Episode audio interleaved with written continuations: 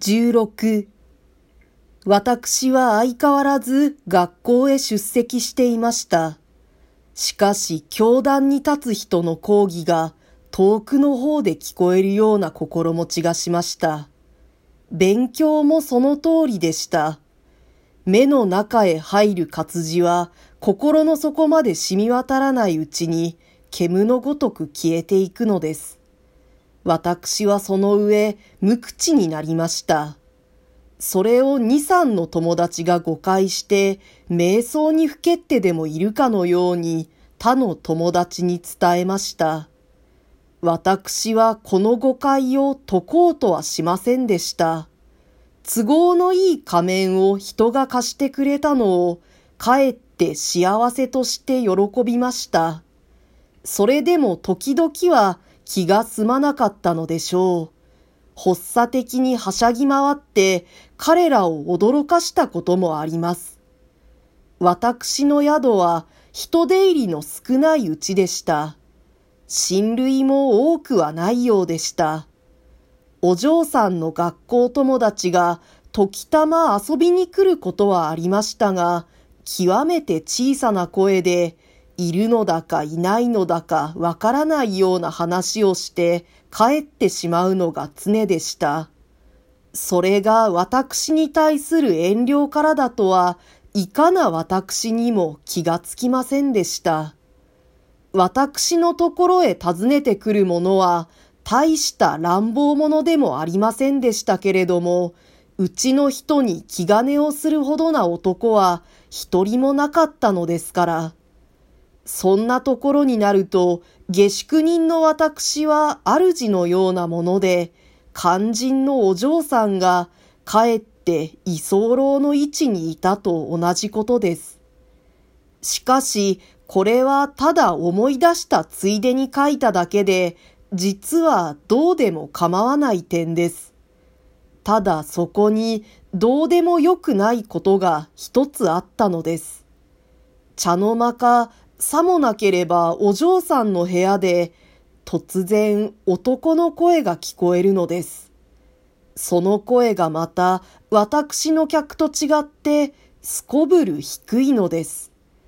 だから何を話しているのかまるでわからないのです。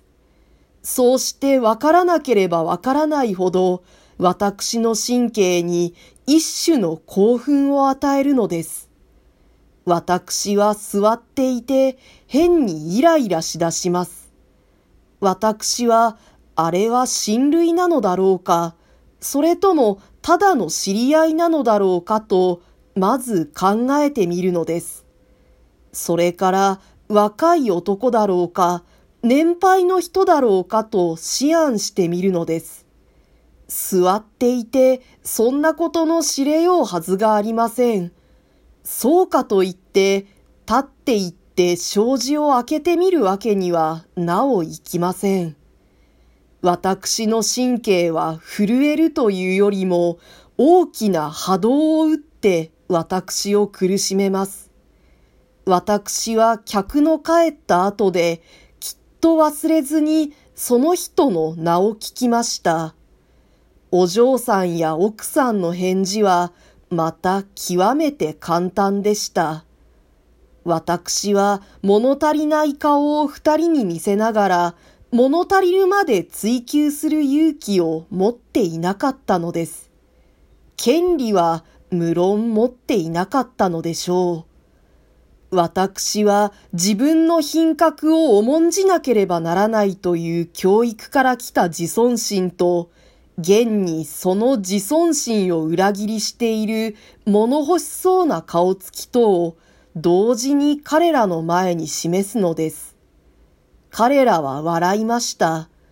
それが嘲笑の意味でなくって好意から来たものか、また好意らしく見せるつもりなのか、私は即座に解釈の余地を見出し得ないほど落ち着きを失ってしまうのです。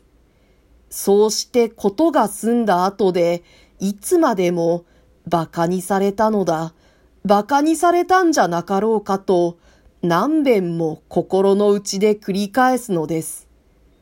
私は自由な体でした。たとえ学校を中途でやめようが、またどこへ行ってどう暮らそうが、あるいはどこの何者と結婚しようが、誰とも相談する必要のない位置に立っていました。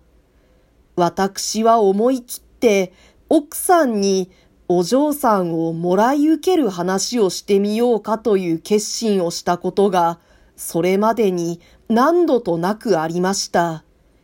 けれどもその度ごとに私は躊躇して、口へはとうとう出さずにしまったのです。